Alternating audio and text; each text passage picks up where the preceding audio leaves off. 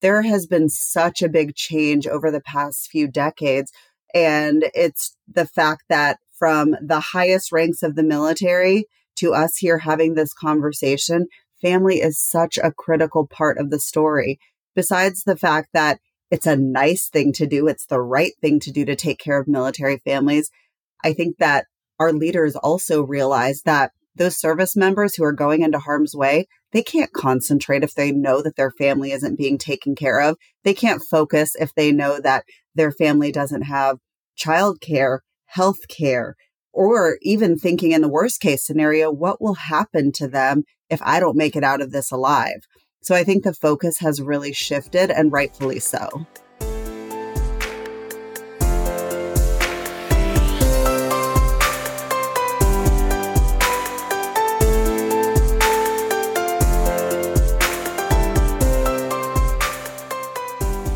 Goose Creek Consulting, this is the Silver Linings Handbook. I'm Jayson Blair.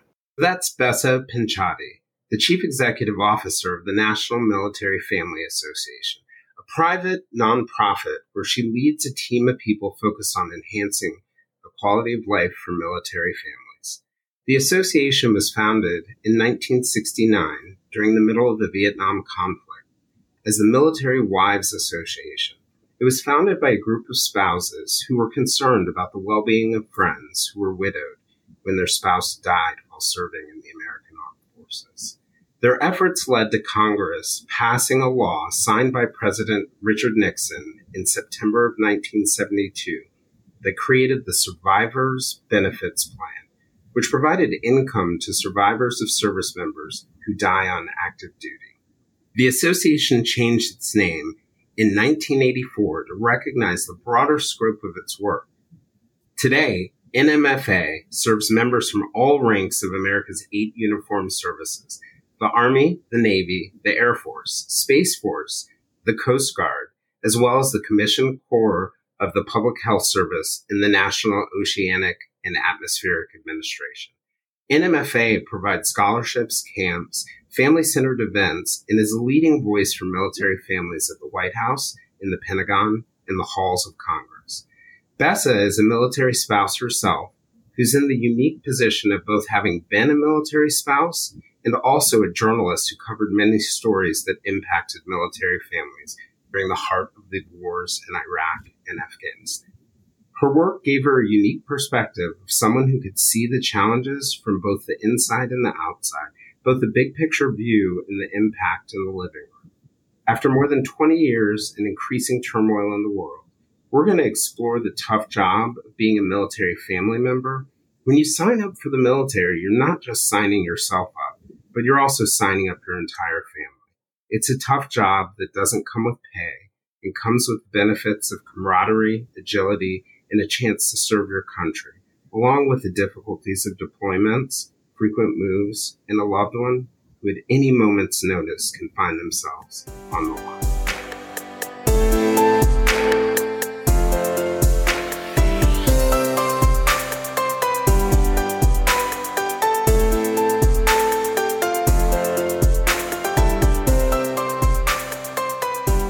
Hey, Besa, thank you for uh, joining this conversation today. I'm really excited about the opportunity to talk about sort of an important topic. I think often, and it's probably not just with military spouses, it might be spouses in general or family members, but particularly in the military, you know, that idea that you're not just serving, but your whole family is serving is something that I don't think we always appreciate. It's so true. It's kind of like when they tell you when you get married, you're marrying the whole family and that goes outside of the military as well. You're at Thanksgiving with your spouse's entire family. Well, when you join the military, it is your whole family and all of your fellow service members' families too. You really do just join and serve right alongside them. Yeah, and one of the one of the things that's always struck me is I think at least since certainly since I've been growing up, we've had a all volunteer force. And I think as somebody on the outside of it, you know, you don't really think about the sacrifice that children, families make. I, you know, I grew up with a lot of, um, in the Northern Virginia area with a lot of military families. And what I sort of thought about was, wow, this is cool. They get to live all sorts of places and they get to do all sorts of things. But I found out that it's um, with all those benefits, there are a lot of tough challenges. So I wanted to start off by asking you just a little bit about the Military Wives Association, the predecessor, you know, sort of the Vietnam uh, War era, and how the Survivors Benefits Program came about. Yeah, when you start to think about Vietnam era, it really was about wives because it was male service members serving and then their wives at home. And so what was happening in Vietnam is there were so many casualties. There was so much happening and the wives were at home with their kids holding down the fort. And then when those service members would die, they would be left high and dry. Most of them didn't have jobs. They didn't have careers. They were at home raising kids and managing a household. So what happened is a group of wives were sitting around their kitchen table and they were just saying, this isn't fair. This isn't right. Our friends are just being left to fend for themselves and we're going to do something about it. So at that time, they put on their heels, they put on their white gloves, and they decided to go to the Capitol and march door to door and explain what was happening. They talked about their friends and they were determined to make a difference. They didn't have any experience except for what they were living and what they were seeing their friends go through. And with that, the survivor benefit plan was passed. They said, we have to do something about this. And they did. And those women sitting around that kitchen table, they inspire us every single day. We always think about them. We think about where those decisions are made. And there's such a parallel because that's where a lot of decisions are made to this day for military families when they're talking about do we stay in military service? Do we get out? Do we continue to serve this country? Because those challenges that you're facing every single day are very real. They're something that you're talking about over, you know, meatloaf and mashed potatoes with your family. Yeah, it's hard for me to imagine a time where, you know, spouses and families uh, of people who served the country, or really, I, I think of any country, would be left with nothing afterwards. What was it? Did they just fall into the normal safety nets, or what was happening to those people? I think truly the government, the Department of Defense, everyone was very focused on the mission. And the mission was in Vietnam at that time. And the families at home were very secondary. And at that time as well, it was a draft. It wasn't the all volunteer force that we have now. And so the conversation was really surrounding, you know, logistics and war and less so what was happening on the home front. Families weren't uh, acknowledged in the way that they are now. There has been such a big change over the past few decades. And it's the fact that from the highest ranks of the military to us here having this conversation, family is such a critical part of the story. Besides the fact that it's a nice thing to do, it's the right thing to do to take care of military families. I think that our leaders also realize that those service members who are going into harm's way, they can't concentrate if they know that their family isn't being taken care of. They can't focus if they know that their family doesn't have childcare, health care, or even thinking in the worst case scenario, what will happen to them if I don't make it out of this alive? So I think the focus has really shifted and rightfully so. Where people have sort of realized that the people who serve can't focus on the mission if they're worried that their families are not okay. You know, my dad was a Vietnam vet. I hadn't been born by the time that he served in the late 60s and the early early 70s.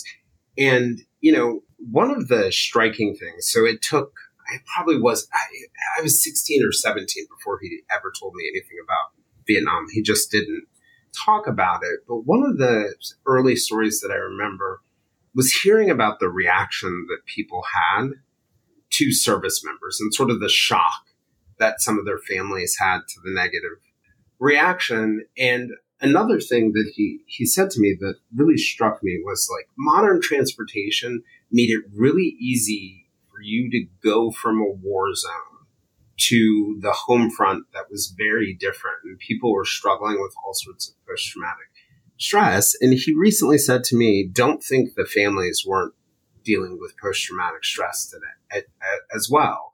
When you're thinking that something harmful could happen to your loved one at any moment, it really does change the, the world for you. And it just makes me think that mental health is probably a focus and, you know, all sorts of aspects along those lines.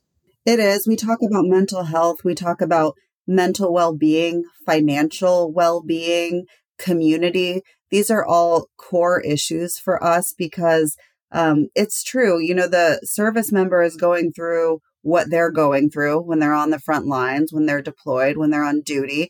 And then the families at home are going on with their day to day life. And then sometimes when the service member comes home, it's really an interruption. They've figured out how to do things, but the service member thinks they're coming home to what they left. But so much changes in the way that you have to adapt and deal with life. You're making new friends, you're in a new school. There's so many changes in that day to day. So we talk about mental well being a lot in community because we know that community is what supports that family's well being.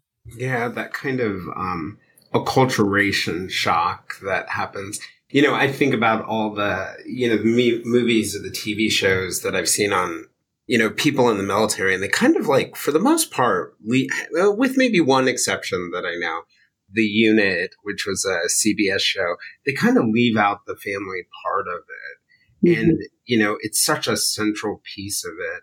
I wanted to ask you just a little bit about you and sort of like your career, how you ended up becoming a military spouse, your career in journalism, and I'm just curious about what you learned from covering military families from the outside while also being a part of one. Sure. So I actually grew up the daughter of an immigrant from Kosovo. I grew up in Texas and I spent all of my summers in Kosovo. And I didn't really know much about the US military.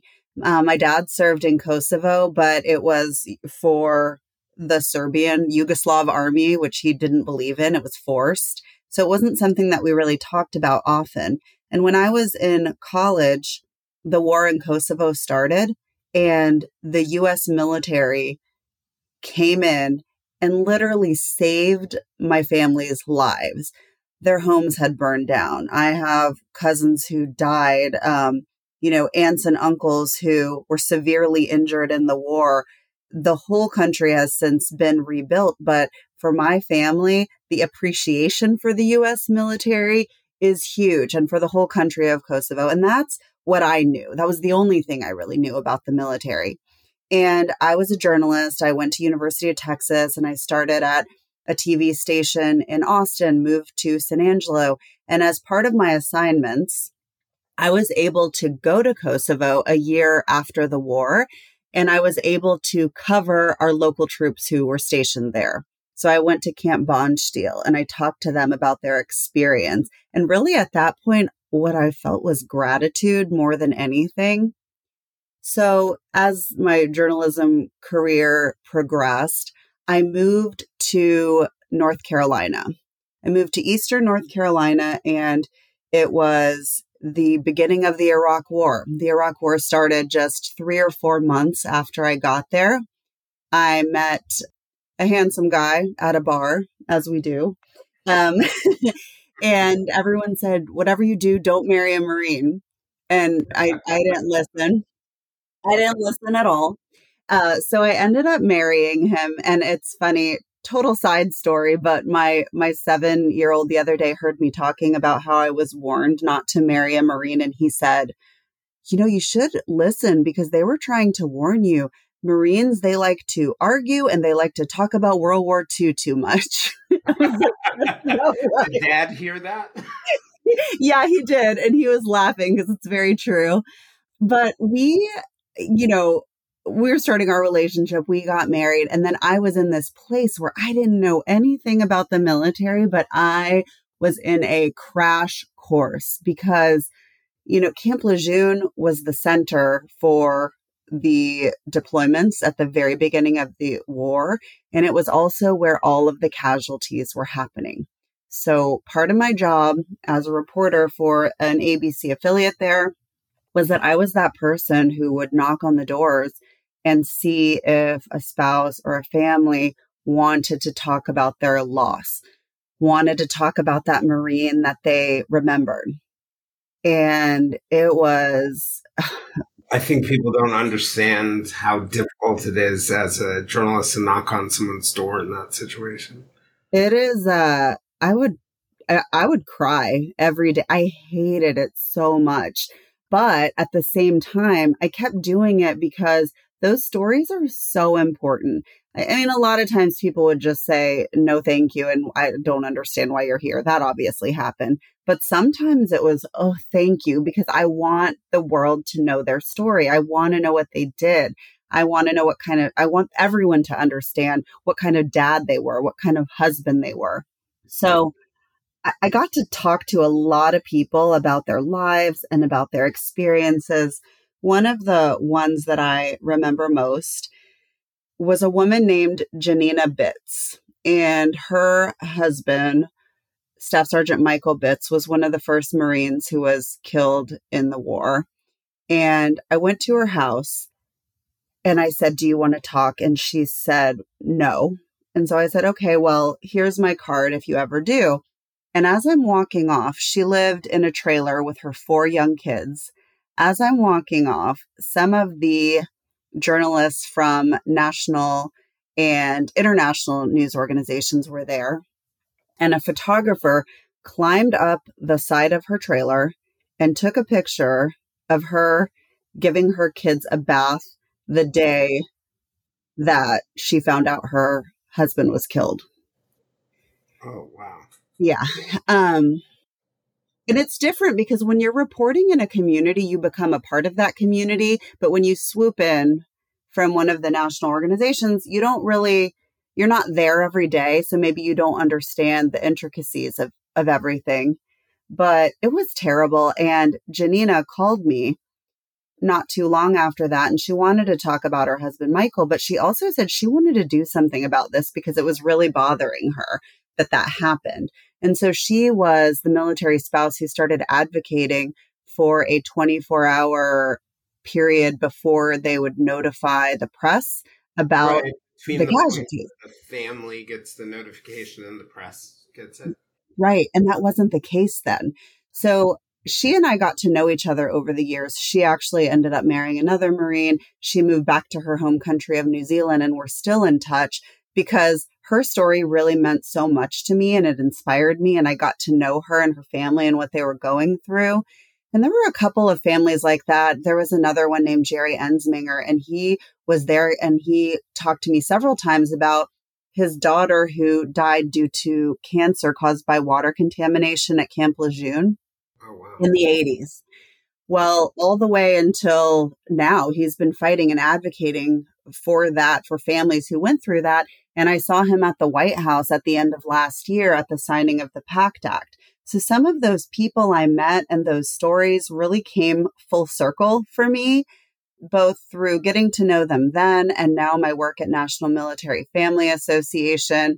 It's a, you know, community I care about. It's people I care about. And it's really what fuels me every day is uh, not my own personal military experience because my husband, you know, he had a spinal injury. He was medically retired. He didn't even go to Iraq or Afghanistan. And he hates that. I don't hate that. I, I mean, I'm actually thankful for that, but it's, um, it's not my own personal military experience that inspires me. It's the experience of all those people that I met along the way and that I continue to meet. Yeah, what, what you were saying just made me think about the idea. You know, the Vietnam War, I think it ended in 1975. And, you know, in between the period of the Vietnam War and the um, invasion of Afghanistan, you know, like we had military conflicts that were like a couple days, like Grenada in 1983. And there was, you know, special operations stuff in Central America and then, you know, what happened in the Balkans and Kosovo and Bosnia was really sort of like an air war. And those were sort of like formative years for me. And I, I had a really good friend, one of my closest friends in high school. We went off to the same college and she decided to join the Marine Corps. And I think of the people who were in that spot, they were, they were joining the military in a time of peace and prosperity.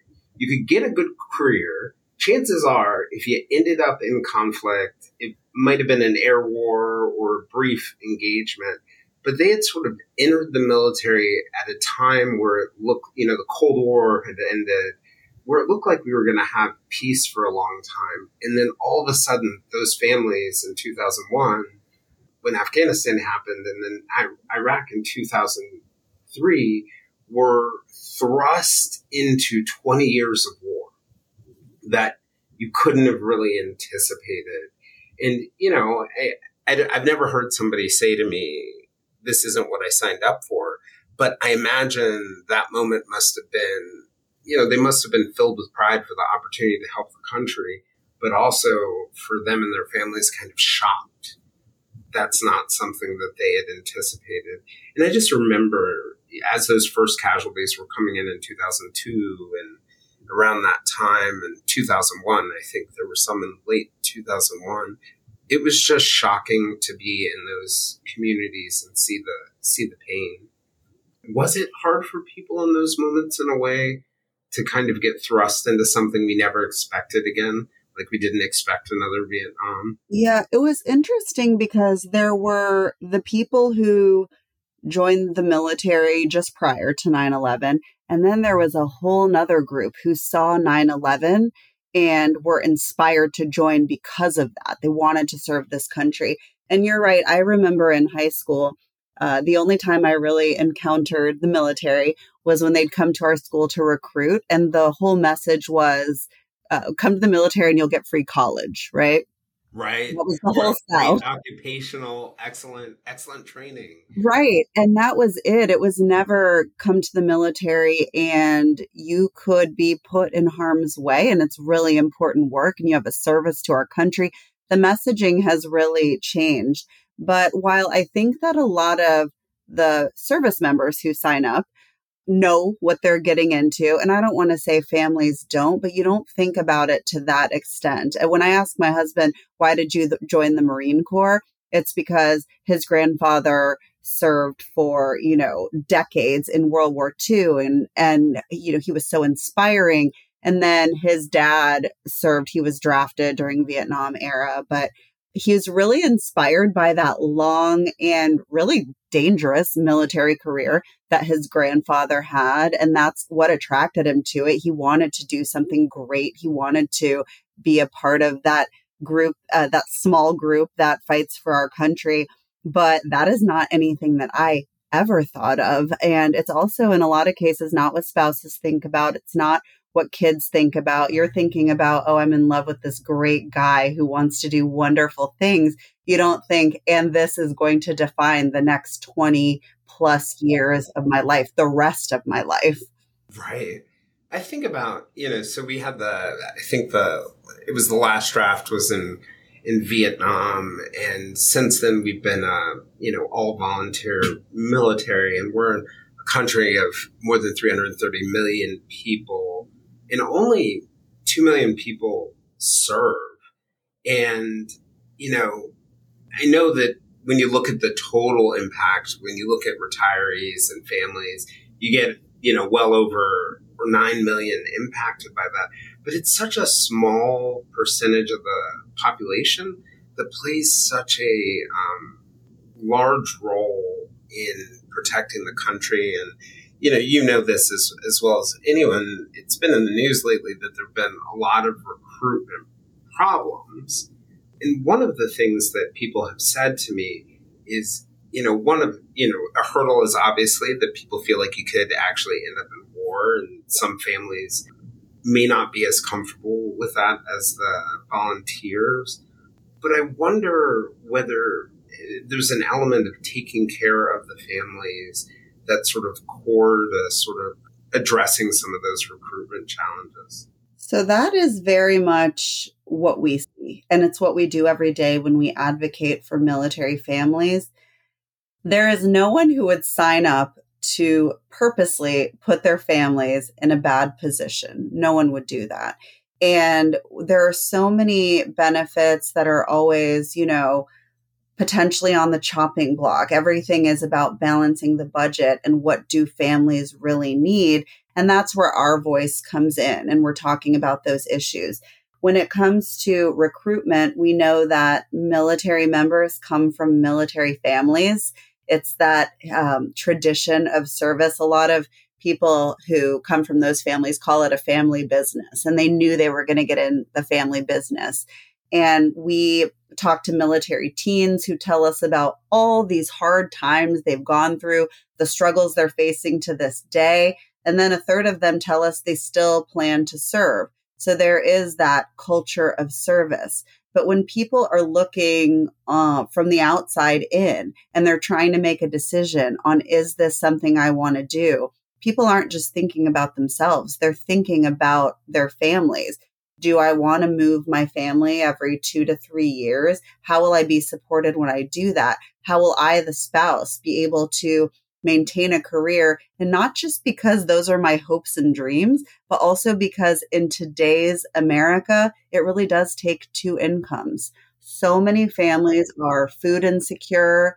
So many families are struggling to find childcare, to get the mental health care that they need and they're leaving their families, they're leaving their communities. So when that is the story, it doesn't sound quite as attractive. And I was at um I was at an event just recently where the Department of Defense and a lot of military leaders were saying that one of the ways that you could support recruitment is by telling your positive story, telling your positive military family life story. And I think that's really important, but we need to have more of those positive stories to tell. Right, right. Yeah, I can think of, you know, a very obvious one for me is, you know, an important thing, you know, when it comes to families is healthcare. I hadn't thought of the idea of career development. You know, my, my father after Vietnam ended up being a federal government employee and you know, we were we were lucky that my mother was a teacher, so that could be transported almost anywhere. But I didn't think of until you just said it then that notion of career development and other other benefits for spouses or families. What do you think the most important things are to that the government or others can do to take care of military families? Well, there's a couple things we're working on on the front of military spouse employment. And one of those is a work opportunity tax credit where we're encouraging businesses to hire military spouses. There's actually a bill right now, and we're hoping that it passes because there are you know different groups that you're incentivized to hire. One of them is veterans. We want to include military spouses. And when we talk about supporting families, it's in all the different ways. It's the community, it's the school system and the government, it's also employers, it's nonprofits. This all of us working together. And there's a lot of ways that I've seen it done successfully, but we just need more of that. It takes all of us. When it comes to employment, there is a military spouse employment rate of about 25%.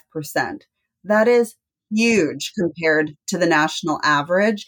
And underemployment is huge as well. It's everyone is extremely overqualified and they're taking the positions that they get because they need to be able to support their families. So I would encourage businesses to hire a military spouse because I'll tell you what, anyone who can move, uproot their family time and time again, work under extreme stress because they know that they have a loved one in harm's way and they're dealing with all of the challenges of military life, I guarantee you they can do that job that you need them to do at your organization. Yeah. And and one of the things just in listening to what you said, the idea of remote work, now that that's become more adopted, I bet businesses have you know, can have less worry about the idea that you're investing in someone who's only going to be there for two years or, or whatever it is. It can open some of the doors and if people can get past some of those obstacles that they see, that could be that could be powerful. I um one of the things you know you mentioned we were talking about how in the Vietnam era it was mostly wives, and one of the striking things for me is you know over the course of my lifetime the military has changed. In general, more women are joining the military. There are even opportunities for them to be on the line in combat. You look look at what's happening in Ukraine right now, and there's so many women who are in combat, and certainly in the U.S. military, we've seen a lot of forward movement with that. But, you know, when I was growing up, you know, it was don't ask, don't tell when it comes to gays in the military. You know, we've had the introduction of same sex marriage, transgender people, a lot of things that probably sort of have shifted the picture of what a military family is and also shifted what you know the defense department like when it comes to healthcare or other things like that or benefits mm-hmm. it's really probably shifted what they have to do um, what's the change been like and how has the, the community been adjusting to it yeah it's uh we call it modern military family life because families of the military are just as diverse as families in the general population.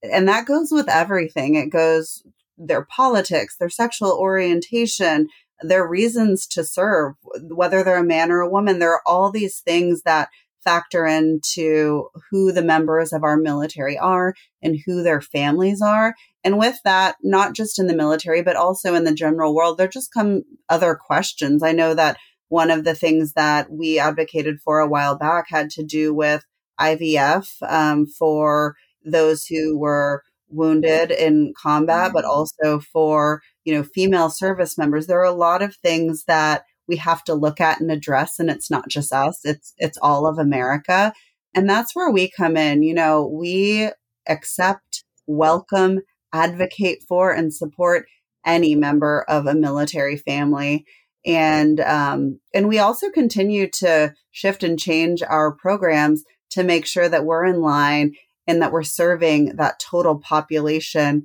Uh, when fa- families come to us and they say hey this is a shift that we're seeing. One example is entrepreneurship. When there are such issues with military spouse employment a lot of spouses said hey we can do our own business and then we don't have that issue but they weren't eligible for our scholarships. So we changed that. And we try to just represent and support families in all of the ways. And I can tell you that they will tell us if we're if there's something we're not doing. We have such a powerful and vocal group of family members. We uh, just last year brought Bloom, which is an organization that was created by and for military teens into the NMFA family. So they're now a part of us here at National Military Family Association. And they are our, they tell us what's happening before it happens. You know how your kids know it's cool before it Yeah, cool? your early warning system. That's what they are. I mean, it's everything from you need to be on BeReal to this is what's happening in in our schools where military teens are right now these are the things that we're struggling with. And so like you said i think that's a great way to put it. It's your early warning sign and it kind of gives us a preview of what's to come. Oh that's awesome. That's awesome. The um one of the things that i i think about and you know sort of reading about the work that you all are doing is that you know one of the questions that i walked away with is what in the world are the Public Health Service and the National Oceanic mm-hmm. Atmospheric Administration um, doing? And I, I did a lot of research and I was super surprised by how active groups like the Public Health Service are in serving and supporting the country. Could you tell me a little bit about the history of how they became a part of the sort of broader military family? Well, it's what it's what you just said, which is that all of the different ways that they're supporting and they're not front and center because they're not a lot of organizations say we support the armed services. Well, we support all uniform services because they all play a special role and those services that you mentioned, NOAA and the Public Health Service, they're so small. There aren't as many of them, but what they're doing is critical. I think we saw a lot of that during the COVID pandemic. It was you know, the public health service was front and center in a way that we hadn't seen them before. So just knowing that they play a critical role, their families play a critical role. And a lot of times they're not seen, they're not recognized. So we want to make sure that they are also cared for in that same way. Yeah, I remember I know a senior leader um, who is a part of the Defense Department, the Defense Health Agency's response to the COVID pandemic. And I, I had known her for about two years. And, you know, I was convinced she was in the Navy. I had convinced, I was convinced she was a Navy captain.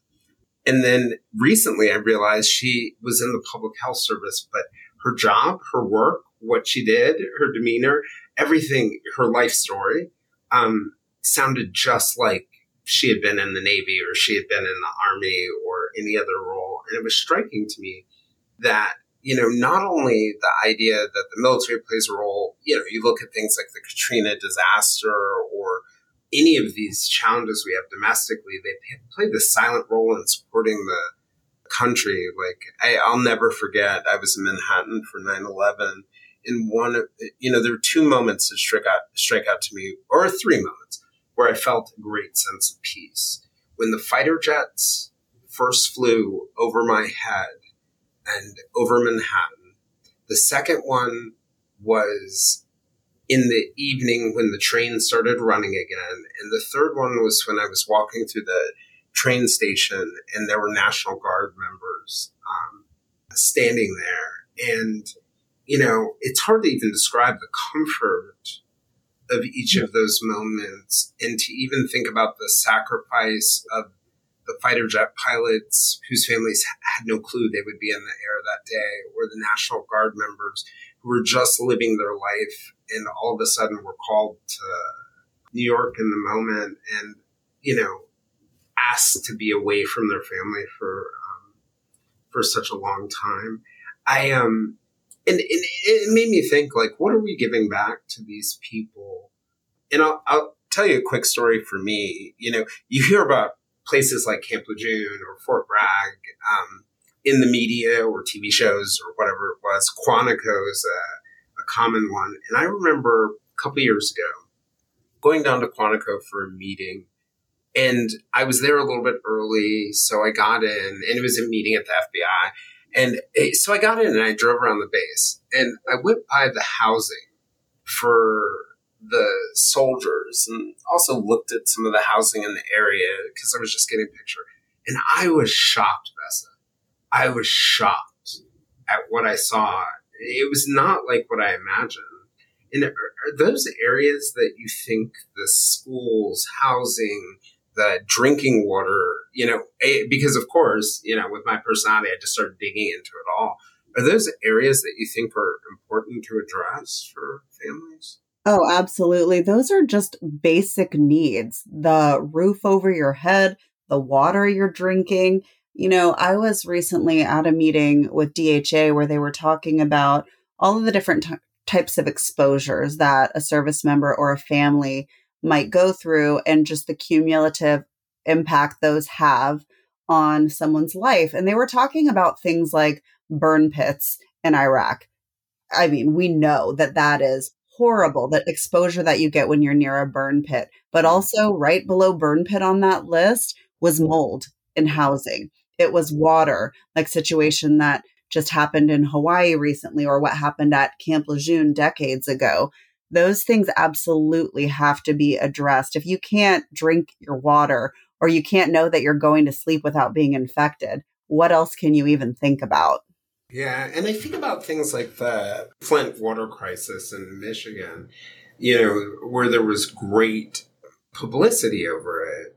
And, you know, as I learned more about what was happening in military housing, I wonder whether we've just somehow become a little immune to it as a broader public about, you know, not just the hardships of going to war, but some of those hardships of us as citizens, as taxpayers, as the people who elect elected leaders and then our elected leaders, of not really investing in some of those things. Is there something that like we as citizens who are not a part of the the direct military family, but they're the ones who support and protect our families.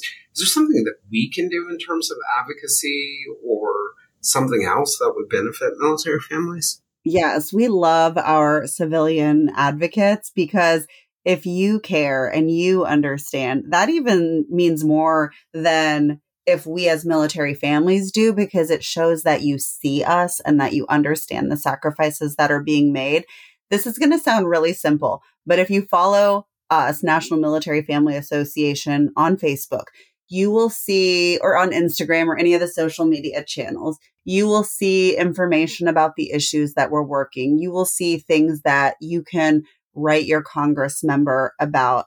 I think one of the things that happens is when there are a lot of bad issues going on, if we're talking about housing, and then we're also talking about food insecurity and we're talking about employment, there are so many different things that you could focus on, right? And sometimes we just look at maybe the worst thing, which right mm-hmm. now, rightfully, is food insecurity. If you can't feed your family, there's not much else that you can think about. But it's not far behind, and it might even be equal to think about mold in your house.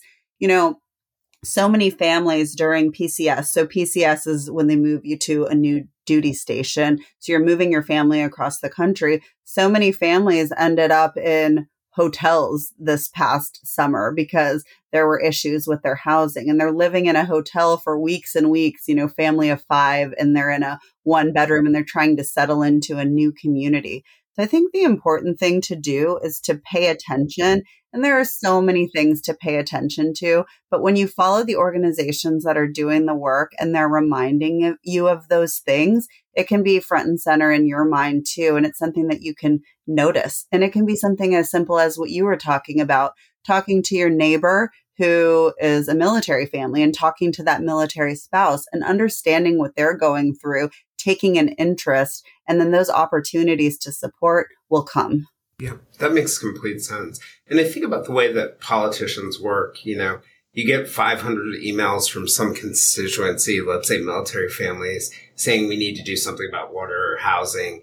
And it all, you know, that, that thing they say, and you'll probably get this as a journalist, like, you know, three stories are a powerful trend that can be compelling, but around 500 it's just a bland statistic that there's probably something to that letter or email that comes in that says, I am not a member of a military family, but you know, the military is important to this country and this is this problem that I'm seeing. One of the things that I, the flip side of the coin is I, I imagine that there are probably some real joys and benefits to being part of a military family, um, in addition to all the downsides. And, you know, if you were, if you were sitting in front of a bunch of prospective military families making the case for the upside of it, what, what would you tell them?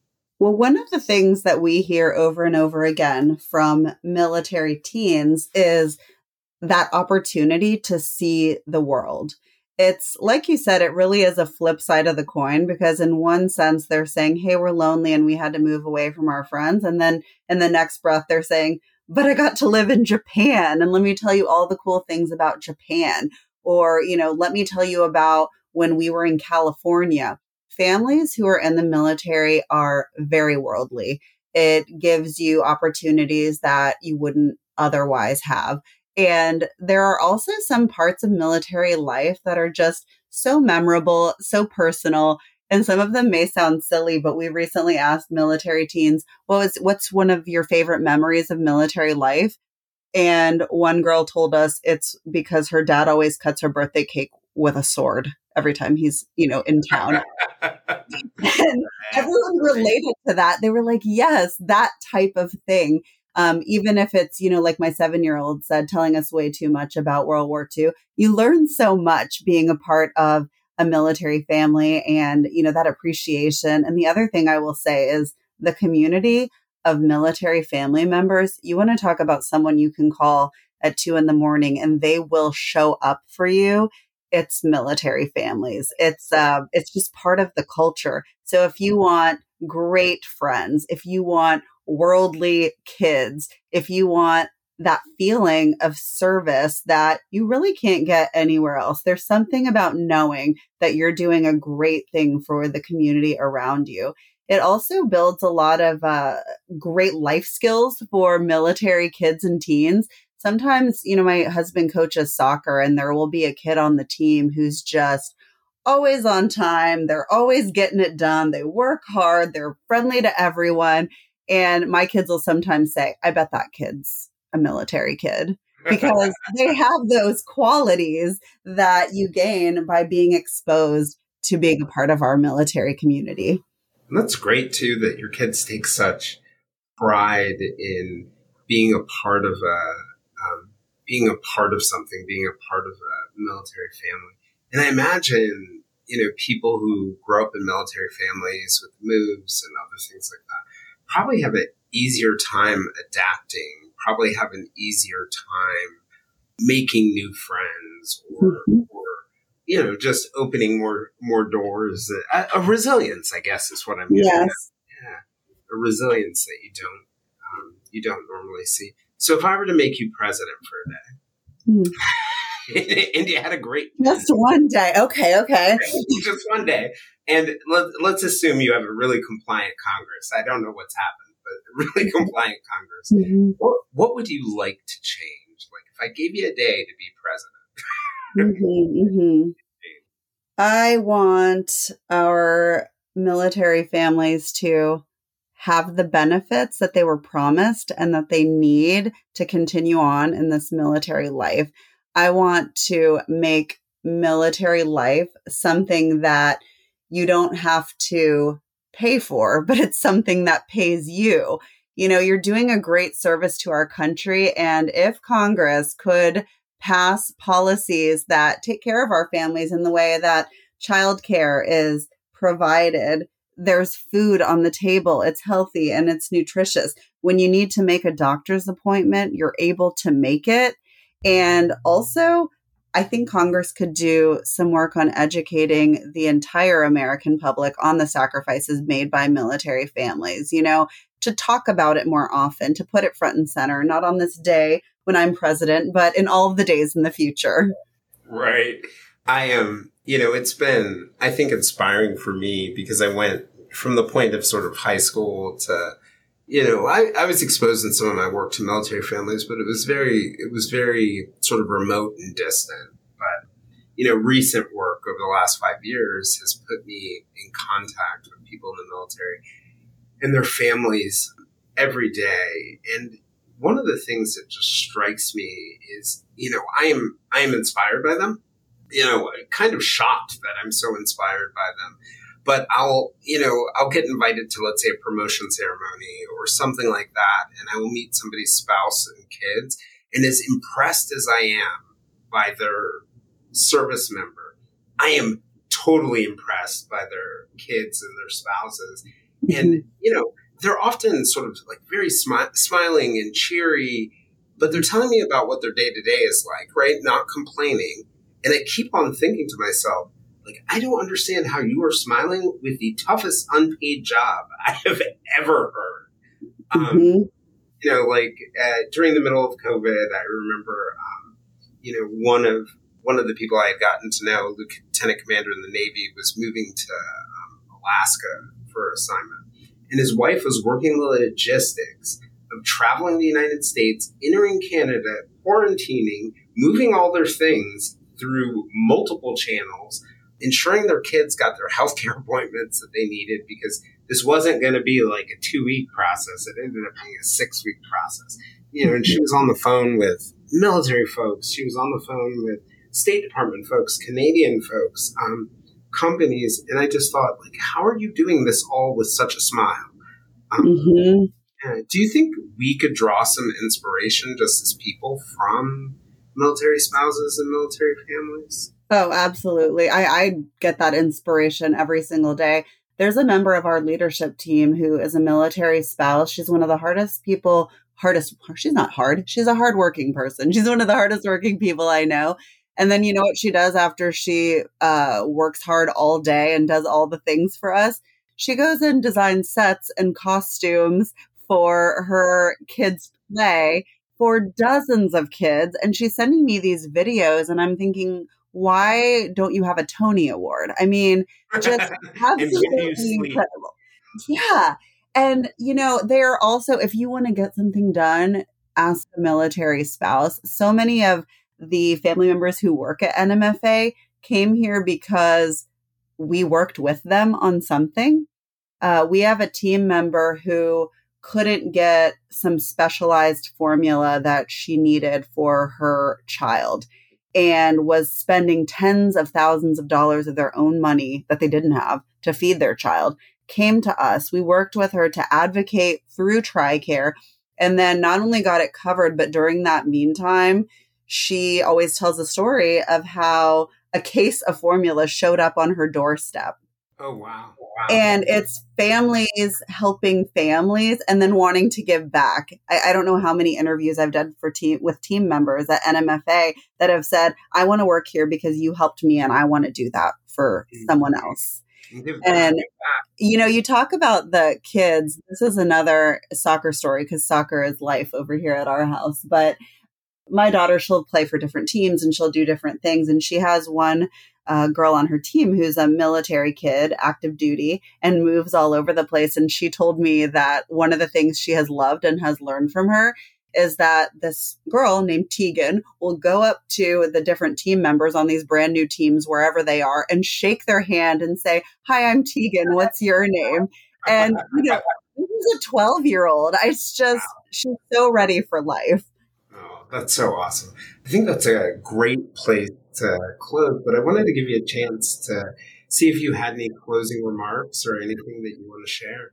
Now, I just want to thank you, Jayson, for shining a light on this important topic. You mentioned the small number of family members who serve with their service member. You know, it's it's 1% of our population, but that 1% plays such a big role and they do it for all of us every single day. So just noticing them, seeing them, supporting the families in our community. And like I said, engaging with groups like ours, National Military Family Association, so that when issues do come up and we could really use your help and we could use that powerful civilian voice that you have to support the cause, we would love to have you in our community. Thank you all for this conversation with Besa Pinchotti. We're looking forward to being with you again on the next episode. I'm Jayson Blair, and this is the Silver Linings Handbook.